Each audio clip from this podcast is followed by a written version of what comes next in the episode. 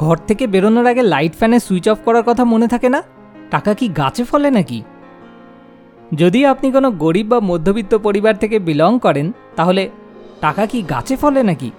এই ডায়লগটা আপনি এর আগে নিশ্চয়ই বহুবার শুনেছেন। আর ছোটবেলা থেকে এতবার এই একই কথা নিজের গুরুজনদের মুখে শুনে শুনে হয়তো আপনিও এখন কোথাও না কোথাও সেটাই বিশ্বাস করেন। আর আপনার এই বিশ্বাসটাই আপনার ধনী হওয়ার পথে সবথেকে বড় বাধা হয়ে দাঁড়াচ্ছে। আপনিও হয়তো বলতে পারেন, সত্যিই তো, টাকা কি গাছে ফলে নাকি? তাহলে আজকের এই ভিডিওটা শেষ অবধি দেখতে থাকুন, কারণ আজ এই ভিডিওটা যদি আপনি একবার পুরোটা মন দিয়ে দেখেন, তাহলে তারপর আপনি নিজে অন্যদের চিৎকার করে বলবেন যে হ্যাঁ টাকা গাছে ফলে। তো চলুন শুরু করা যাক। একটা গ্রামের রমেশ আর সুরেশ নামে দুই বন্ধু ছিল। তো রমেশ আর সুরেশ সারাদিন শুধু যে কাজটা করত, সেটা হলো শুয়ে বসে কাটানো। আজকাল যদিও এরকম লোক আপনার আশেপাশেও আপনি প্রচুর দেখতে পাবেন।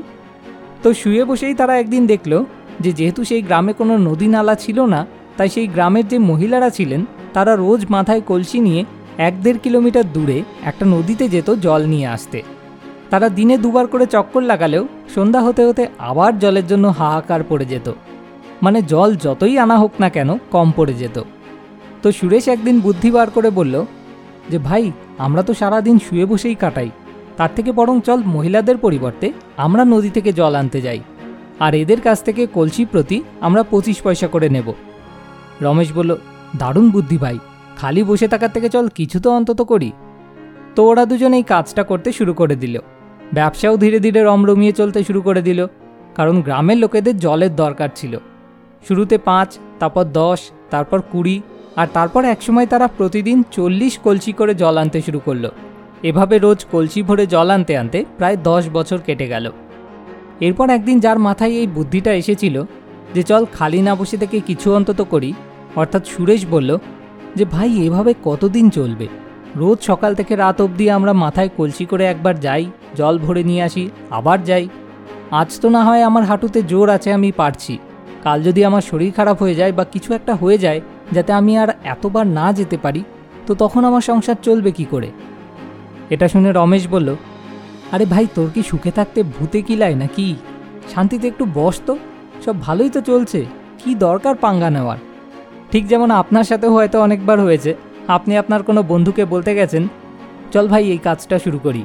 আর সে হয়তো বলেছে, ধুর ড্যাশ, চুপচাপ বস তো। যাই হোক, গল্পে ফিরে আসি। তো সুরেশ কিন্তু থেমে গেল না। ও বলল যে না ভাই, আমাকে তো কিছু একটা করতেই হবে।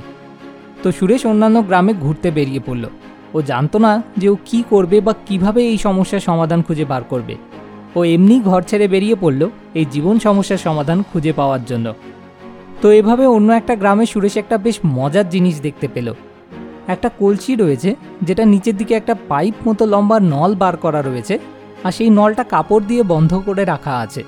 যখন কলসি থেকে জল নেওয়ার দরকার পড়ে তখন কলসির ভিতরে হাত না ঢুকিয়ে ওই নলের মুখ থেকে কাপড়টা সরিয়ে দিলেই ওই নল থেকে জল বাইরে বেরিয়ে আসে। আর সেখান থেকেই পাত্রে জল ভরে সবাই জল পান করে। সুরেশ ভাবল যে ও যদি কুমোরের সাথে কথা বলে, এই নলের মতো জিনিসটাকেই আরও বড় করে বানিয়ে দিতে বলে, এতটা বড় যাতে নদী থেকে গ্রাম অবধি জল নিয়ে চলে আসতে পারে, তাহলে তো গ্রামে বসে বসেই নদীর জল পাওয়া যাবে। এই বুদ্ধিটা আসা মাত্রই ও ভীষণ এক্সাইটেড হয়ে উঠল। আর গ্রামে ফিরে এসে ও সেই বন্ধু রমেশকে বুদ্ধিটা বলল। বুদ্ধিটা শুনে রমেশ বলল, ভাই, তুই কি পুরোপুরি পাগল হয়ে গেলি নাকি? তুই জানিস কত সমস্যা হতে পারে? তোর কোনো আন্দাজ আছে?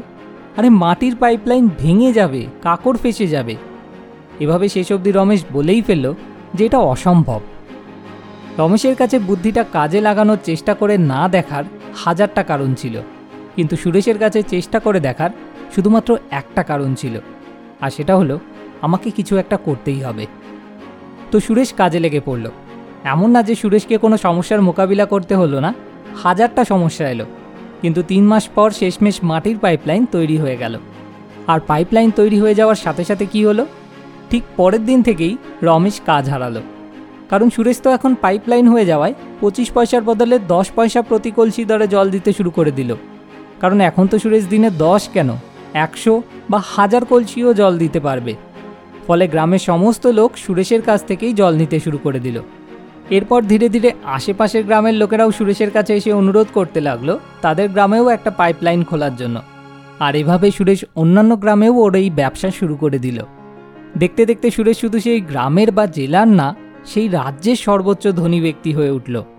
আর তার জন্য সুরেশকে শুধুমাত্র কি করতে হলো? একটা পাইপলাইন বানাতে হলো। তো এই পাইপ লাইনটা কী বলুন তো? এই পাইপ লাইনটাই হলো সুরেশের টাকার গাছ। শুধু সুরেশ বলে না, আপনি এই পৃথিবীতে যে কোনো সফল ও ধনী ব্যক্তিকে যদি লক্ষ্য করেন, তারা সবাই সুরেশের মতোই সজ্ঞানে বা নিজের অজান্তে একটা পাইপ লাইন তৈরি করেছে। যে পাইপলাইনে তারা যদি ছ মাসও সশরীরে উপস্থিত না থাকেন, তবু জল অর্থাৎ টাকা আসতেই থাকে। প্রতিটা সফল ব্যবসা একটা পাইপলাইনের মতো কাজ করে।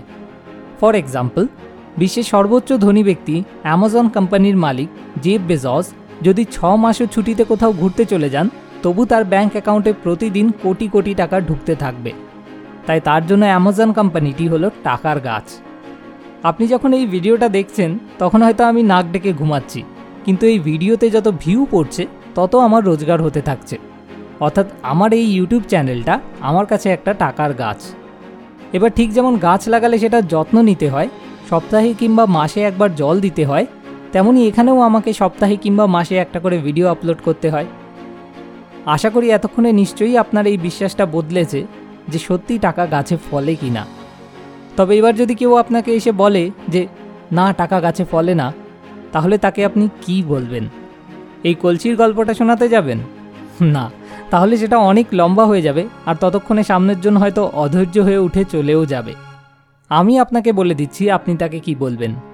আপনি তাকে বলবেন যে যেখানে আমরা মাসে যদি তিরিশ হাজার টাকা ঘর ভাড়া দিয়ে থাকতে হয়, তাহলে তার আগে তিনশো বার ভাবি, সেখানে এখনই এই মুহূর্তে বিশ্বের ফাইভ স্টার হোটেলগুলিতে লক্ষ লক্ষ মানুষ রয়েছেন যারা প্রতিদিন তিরিশ হাজার টাকা ঘর ভাড়া দিয়ে থাকছেন।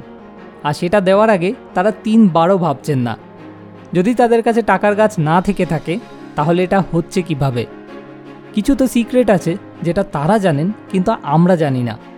আর সেই সিক্রেটটা হলো, তারা জানেন কীভাবে একটার পর একটা সেই পাইপলাইন বা টাকার গাছ লাগাতে হয়। আজকে আপনার একটা অনেক বড় ভুল ধারণা ভাঙল। তাই চলুন এই মুহূর্তটাকে আমরা সেলিব্রেট করি। আপনি মনে মনে তিনবার চিৎকার করে নিজেকে বলুন হ্যাঁ টাকা গাছে ফলে হ্যাঁ টাকা গাছে ফলে হ্যাঁ টাকা গাছে ফলে। এই জিনিসগুলো আমি সন্দীপ মাহেশ্বরী স্যারের ভিডিও দেখে শিখেছি। যারা হিন্দি ভালো বোঝেন না তাদের জন্য এবং অল্প সময়ের মধ্যে কথাগুলি আরেকটু ইন্টারেস্টিংভাবে তুলে ধরার উদ্দেশ্যে আমি এই ভিডিওটা বানিয়েছি। যদি আপনি হিন্দি ভালো বোঝেন, তাহলে এই ভিডিও ডেসক্রিপশানে দেওয়া লিঙ্ক থেকে গিয়ে আপনি সন্দীপ মাহেশ্বরী স্যারের ভিডিওটাও অবশ্যই একবার দেখুন। আপনার জন্য অনেক শুভকামনা রইল। ভিডিওটা দেখার জন্য অসংখ্য ধন্যবাদ। More wisdom more solution better life